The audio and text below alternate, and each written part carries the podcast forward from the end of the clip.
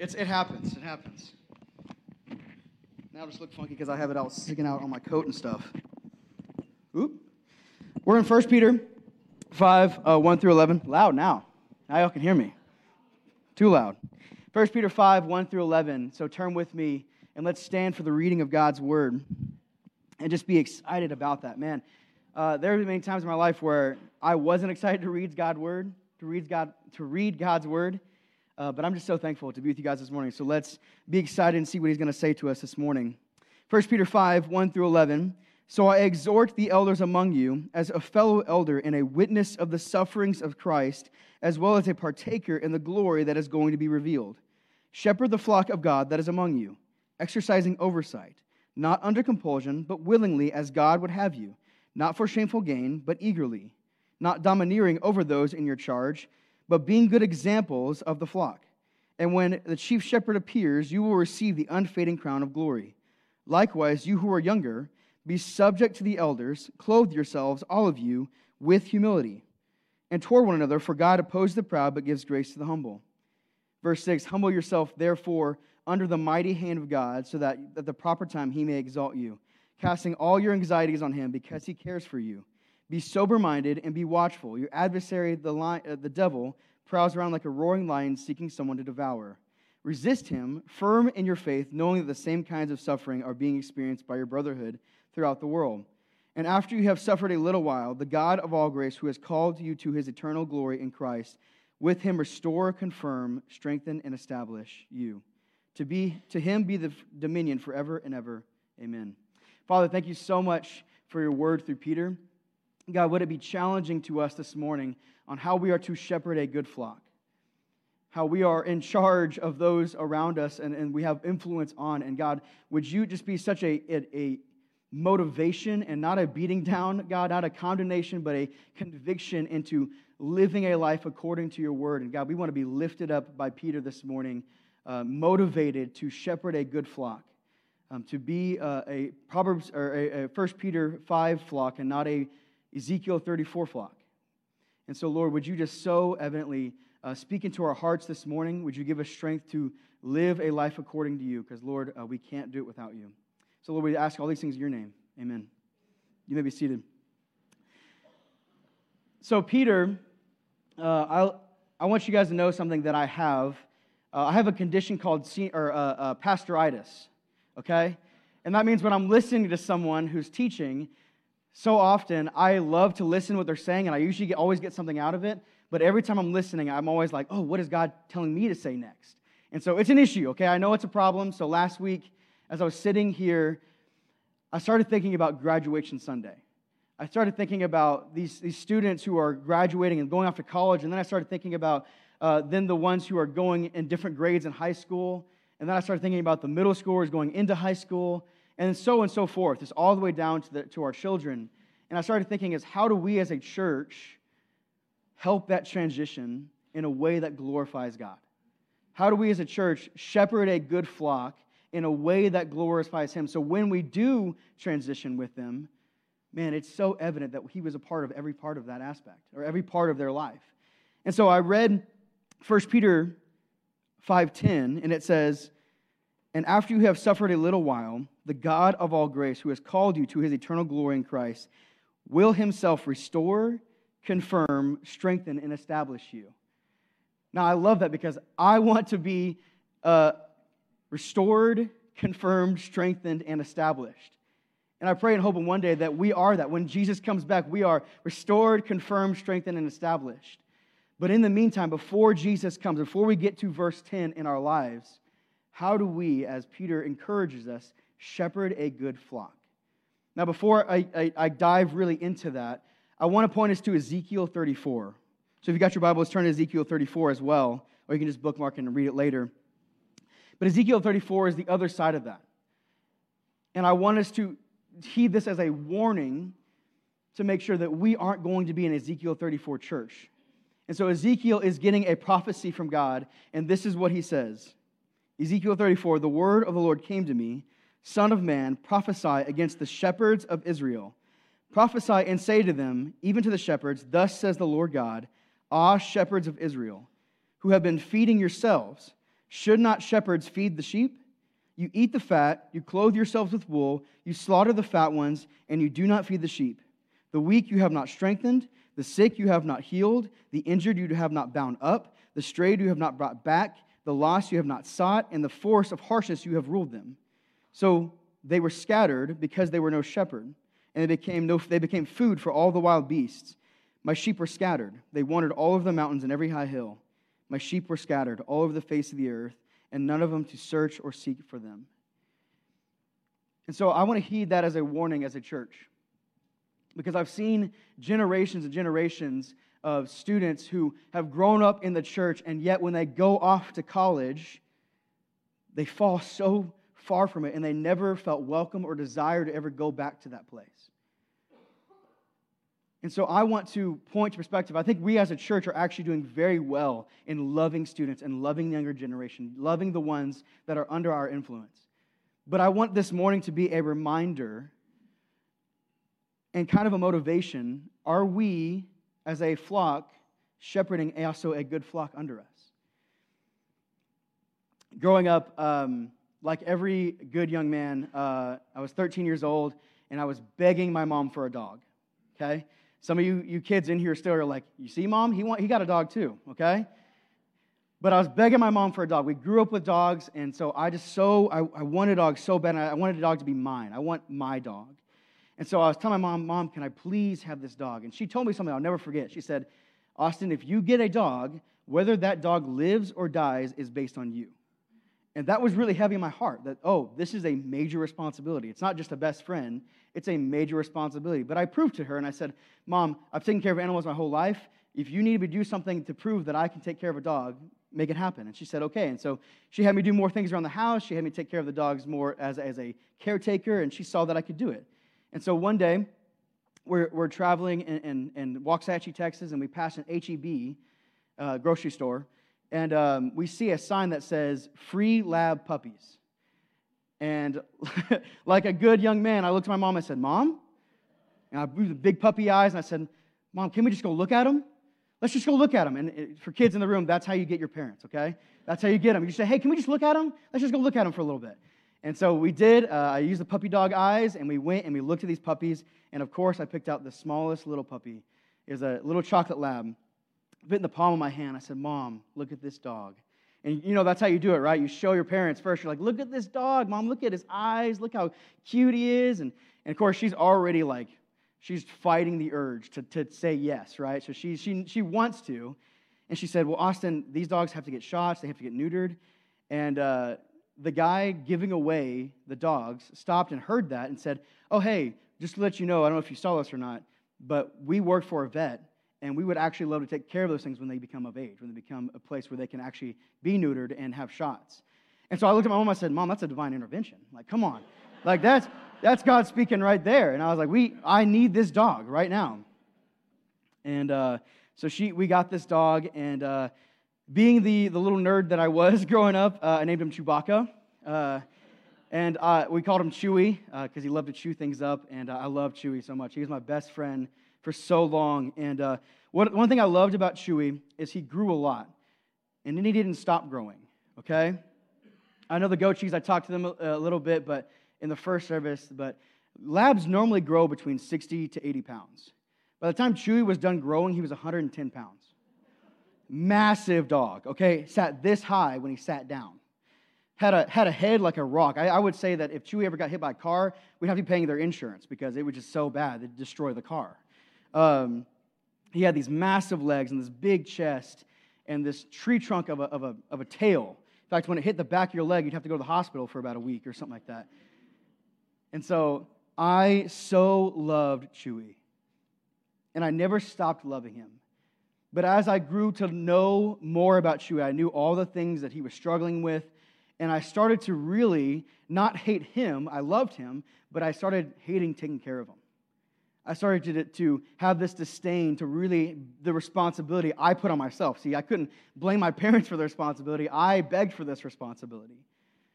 But I started to really not like taking care of him. It was really tough. As a big dog, he was hard to handle. And I think that's a lot of the trainer's responsibility. I don't know who his trainer was, but it's a big responsibility. But I think as a church, if we're not careful, we can do the same thing with young people.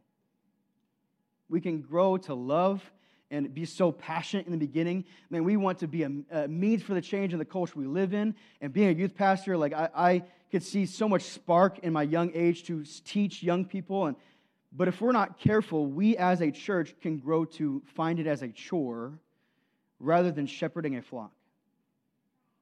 And if we're not careful, we can really be that Ezekiel 34 flock.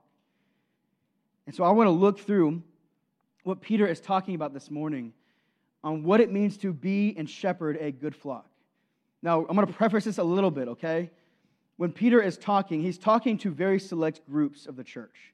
He's talking to elders, he's talking to overseers, and he's talking to shepherds, which in turn means pastors, in that first few verses.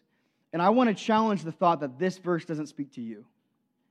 Because I think so often we hear a message like this, and we like, oh, that's for everyone else to listen to, or that's for the pastors to listen to, that's for the deacons to listen to, that's for the volunteers to listen to. And this is my challenge to you, is that I truly believe what Peter is talking, or who he's talking to, is everyone who has influence in a person's life. If you have influence in someone's life, you are, this is who you're, he's who you're talking to, or you're who he's talking to. Sorry, I'm getting all mixed up. You're who he's talking to. So he's talking to everyone who has influence in some matter or form parents, teachers, pastors, older siblings.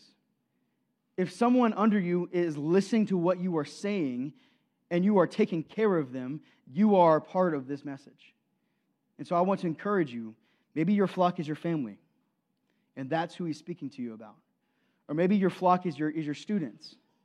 Or maybe your flock is your younger siblings. Whatever it may be, whoever God has put in your life to be an influence to, man, that is your flock. And that's what he's going to encourage you with this morning. And so let's break down what Peter is saying in this message. So I exhort the elders among you as a fellow believer or fellow elder and a witness to the sufferings of Christ, as well as a partaker in the glory that has been revealed. So I love this about Peter uh, is he is a very humble dude his personality just shows that. And so when he describes himself as a elder of God, that is a or an elder of the church, that is a very particular way of describing himself. Because this is the same Peter that walked on water with Jesus. This is the same Peter who questioned Jesus about forgiveness and God kind of or Jesus kind of threw back in his face. This is the same Peter who had been traveling with Jesus for those years he was traveling and doing ministry with him. And yet he doesn't sit there and boast about his position. Everyone knows who he is, but he knows that the only stasis that he has to stand on to talk to other elders is that he is another elder. And so I love that about him, is it immediately shows that he has the basis to, to speak on these things because he is also one of these things. That Peter is not this high up person in Scripture, but he's actually a person just like us.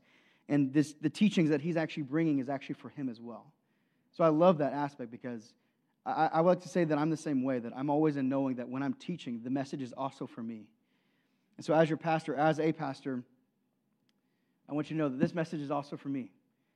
That I want to be, I want to cultivate a, a, a flock that also does good shepherding in the way I shepherd.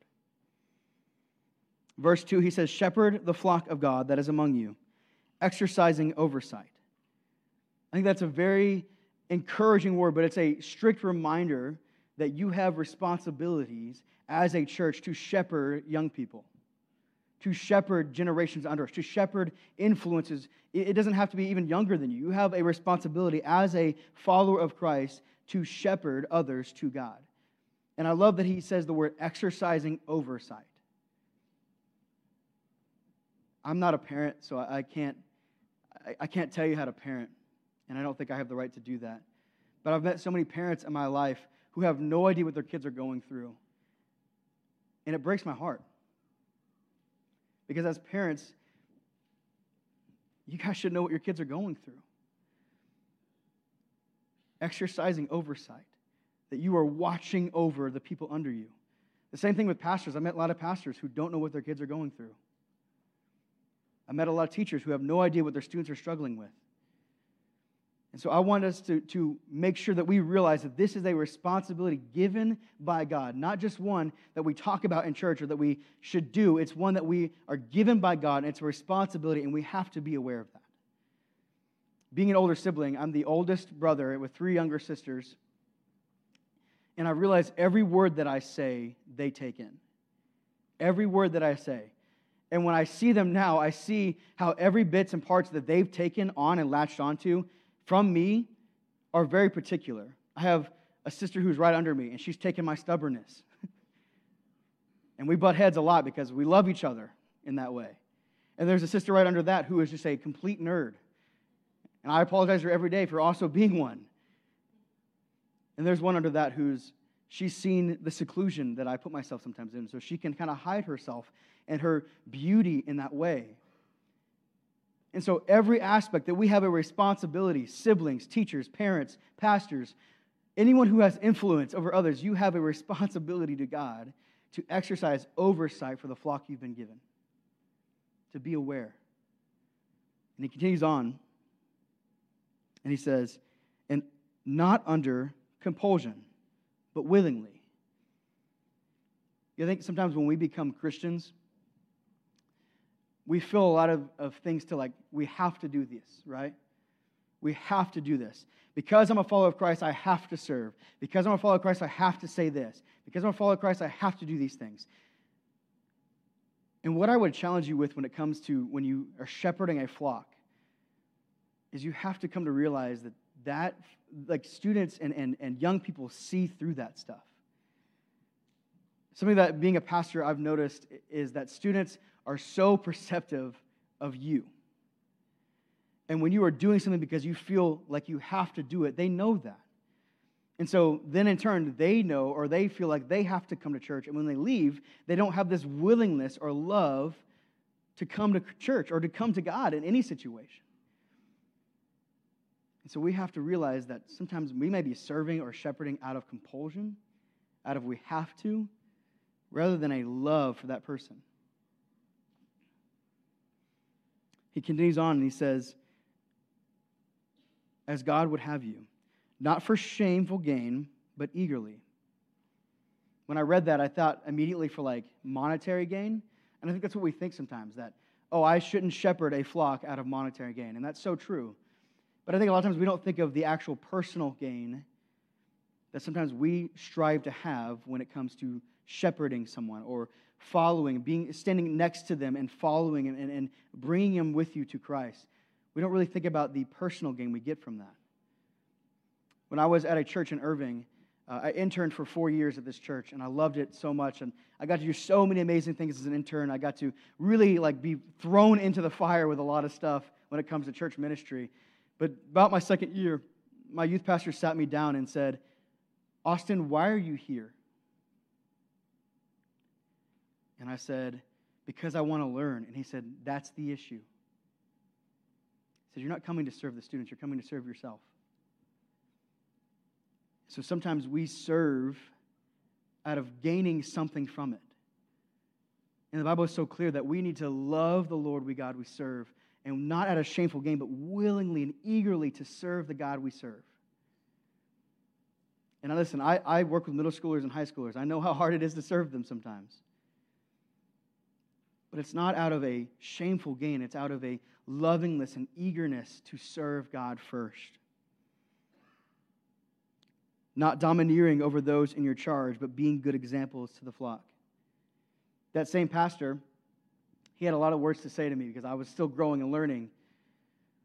And he said, Austin, we don't lead by telling them what to do, we lead by example.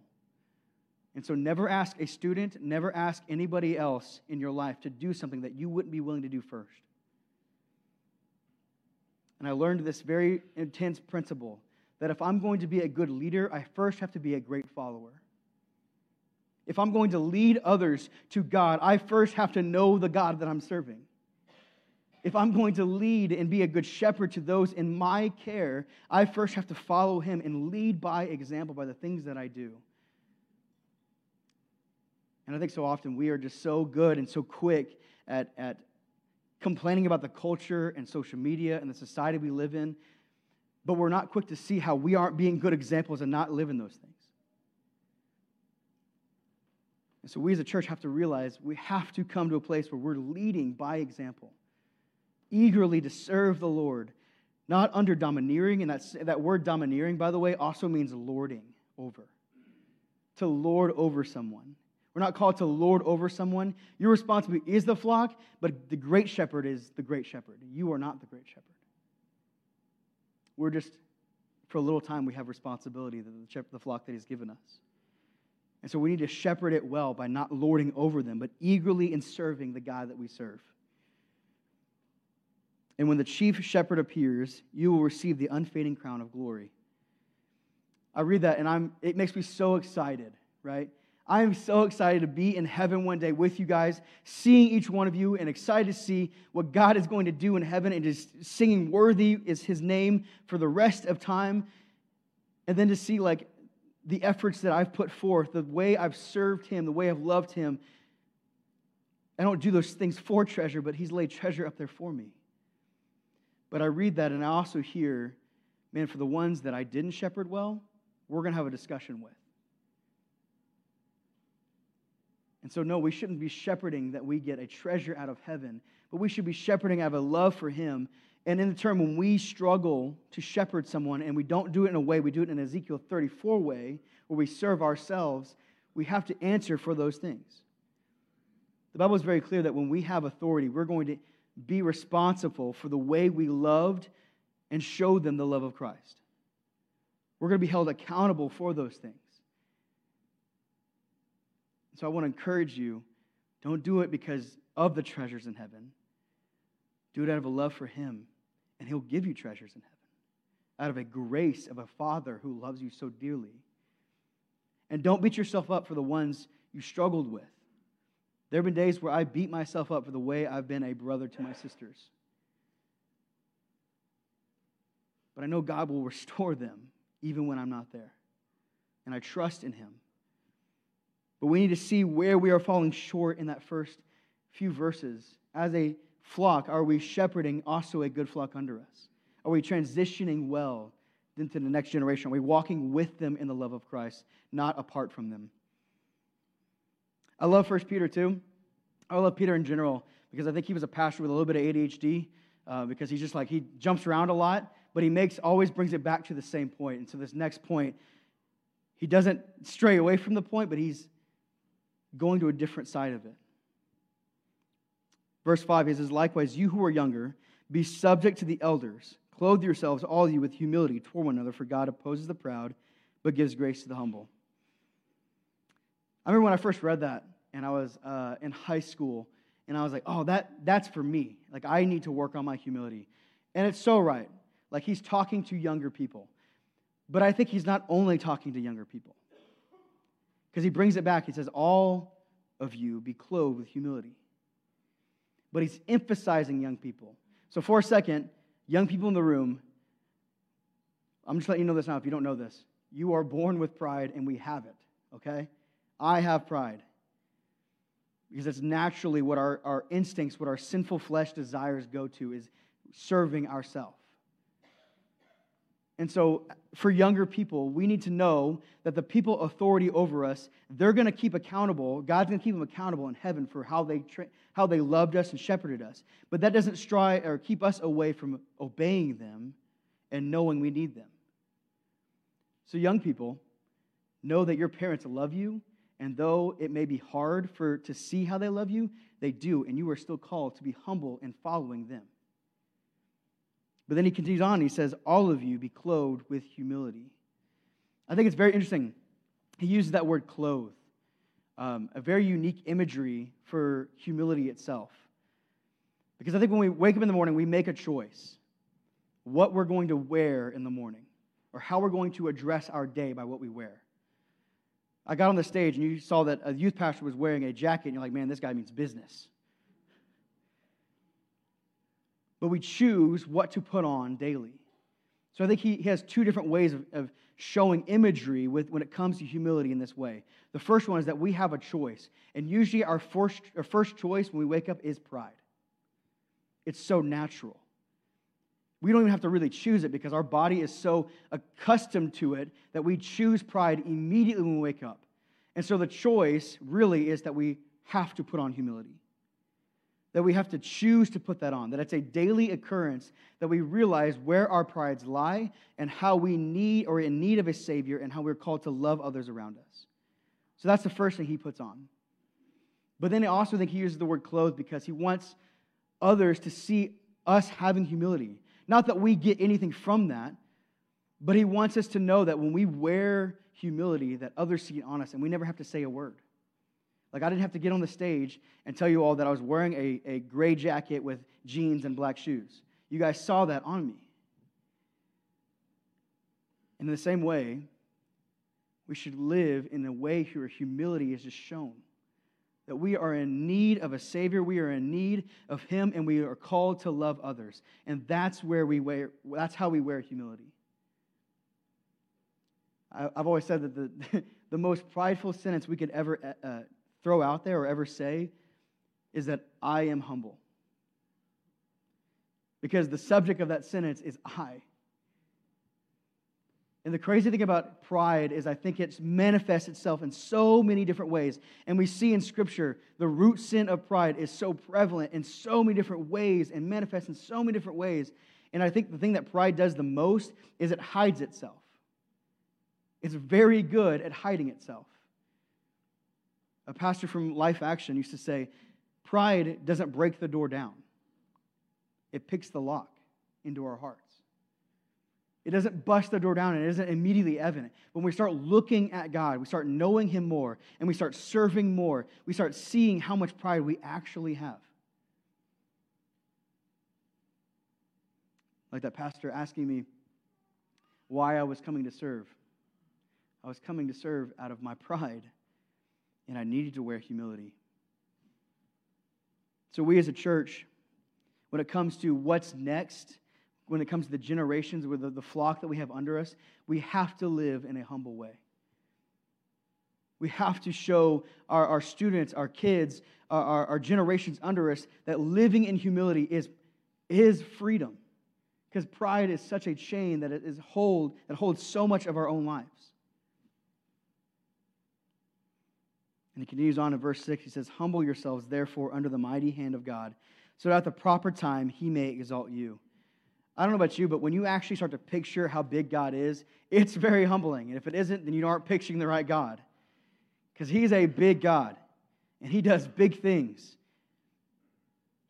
And so when I picture the mighty hand of God, I just picture it like covering the whole earth. Like I can't even picture how big this, this hand is, just his hand but picturing and seeing how great, how amazing, how strong our God is, it should bring us to a place of humility because we know we need Him. And I love what he says here in the next sentence. He says, casting all your anxieties on Him because He cares for you. I grew up in the church my whole life, and I've always heard God loves you. And I so believe that. I so believe God loves me. He loves you. He loves everyone who's ever walked this earth. He is so in love with His creation. Don't ever think that I doubt that. But I think so often we throw that word love around in different places that it makes when we say God love you, God loves you, not as strong as it should be. We've come so numb to the things of God that when we hear God loves you, we're like, yes, I know He loves me. But we don't really appreciate what that actually means. And what I love about what Peter is doing here is he's saying God loves you in a different way that I think is so strong for what we need to hear. First, he says, cast your anxieties on him.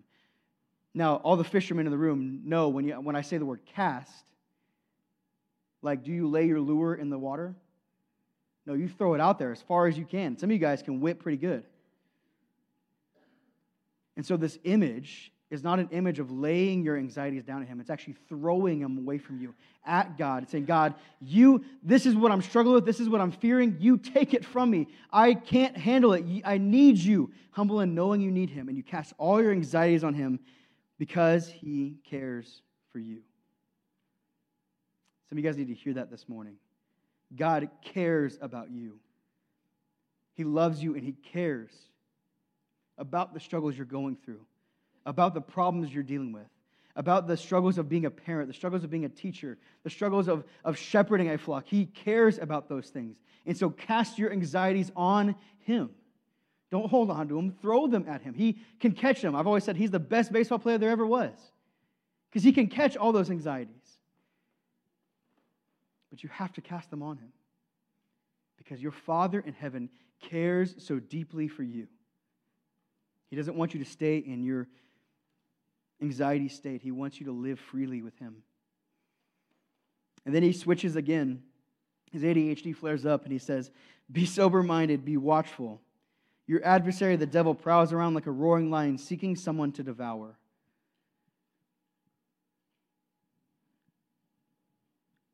I don't want to sit here and blame the culture. I, I, hate doing that because when I blame the culture, I'm not a means to change it. But I think the American church has become so comfortable where we live and what we can do.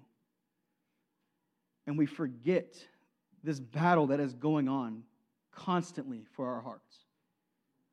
And when we forget about it, our kids forget about it. When we aren't sober minded and watchful, we, they aren't. And so when they leave this place, why are we so confused about why they don't come to church? Because they forget that there is a war going on for their hearts. And we need to be reminded of that as well. There's a war going on for your heart. And Jesus defeated sin. There's no condemnation for that anymore. But the war that's happening is between our fleshly desires and our heavenly desires. And we need to be aware of who is after us, who is after your children, who is after our flock. And he's not a good person. But what I love about what Peter is saying is it's very image based because he doesn't say the devil is biting or scratching. Because Jesus deth- or declawed and defanged him at the cross.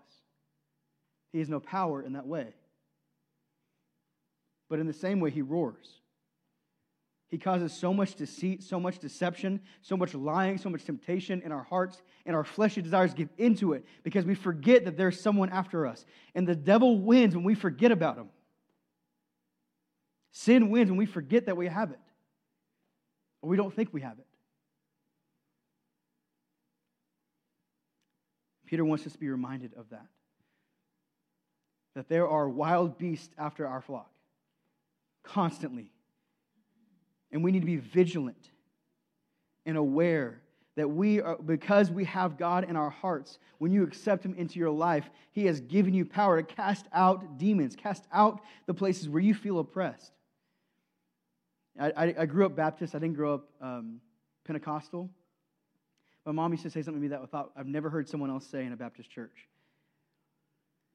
And it was this that when I feel oppressed, when I feel like I'm struggling in sin and I can't get out of it, when I feel depressed, anxiety filled, and stressed, that I can actually call out Satan and say, Satan, you have no power here. Get away from me.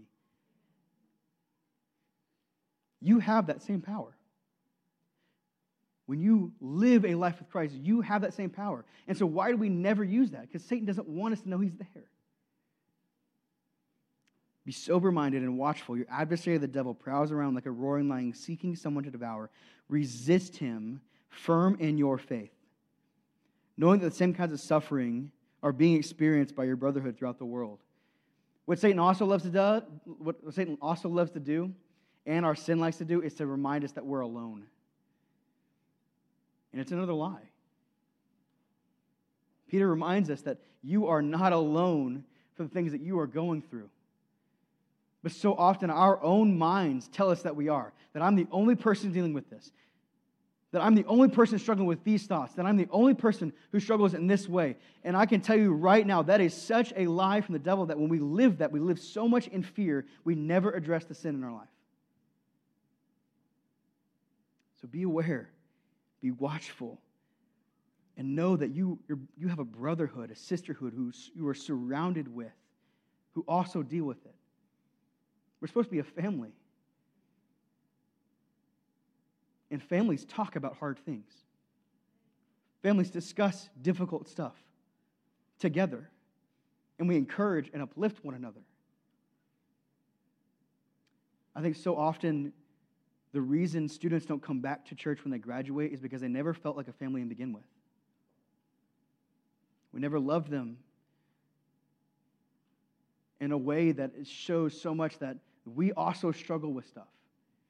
I don't ever want to be a pastor who thinks that because of my position that I am better or higher or ever that way. And so we in the same term don't ever want to be that way. We want to live in humility and know that we also all struggle with these things. And you have a safe place here. When I first joined, Luke asked me if I wanted to like implement changes to begin with, and I said uh, that's I don't want people to fire me the first week I'm here, so I'm going to hold off on that. But he asked me if I wanted to change the name of the youth ministry. And I said, Refuge? Why would I want to change that? This building is a great representation of a refuge, but the perfect refuge is Him. And when we come to find refuge within each other, we find Him. And we seek and desire Him. And so know that you have brothers and sisters who also struggle in the same way. And he finishes out by saying, And after you've suffered a little while, the God of grace, who has called you to his eternal glory in Christ, will him himself restore, confirm, strengthen, and establish you. To him be the dominion forever and ever. Amen. Brings it back, back to him and gives him the glory immediately at the end of his letter. How are we as a church going to shepherd a flock like 1 Peter 5? That question, what's next, I think is a very open ended question. And I, I, thought some of you guys may have thought that I was going to answer that question for you tonight, or for, for you this morning. It's not my question to answer. That's what we need to be asking God. God, what's next? How am I shepherding in a way that glorifies you? What's the next step that I need to do with my children? What's the next step that I need to do with my students? What do I need to be doing as a good shepherd to shepherd my younger siblings? And I so desire for us to be a 1 Peter 5 church. I think we're doing really good. But I think there's a desire within us that we can cultivate, not just send people, young people off to do the things of this world, but walk alongside them. To not just take the flock and put them in a pasture and let them go, but to, to be with them, spend time with them, get to know them, exercising oversight willingly, eager, being good examples of that. And so I want to challenge all of us, not just you guys, but for me, myself. I, I need this challenge that I want to be a good shepherd of a flock. And I don't know where you are this morning, but I pray and hope that you want to be a good shepherd too. And so the first thing we got to do is, is ask God, what's next for us? How do we become good shepherds and walk along? And what does it look like for my life personally? When Peter talks, is he talking specifically about this situation in my life or something else? Let's pray. Father, thank you so much for your love and for your mercies. God, we are humble in knowing that we are in need of a Savior. God, the truth is, is we are imperfect shepherds.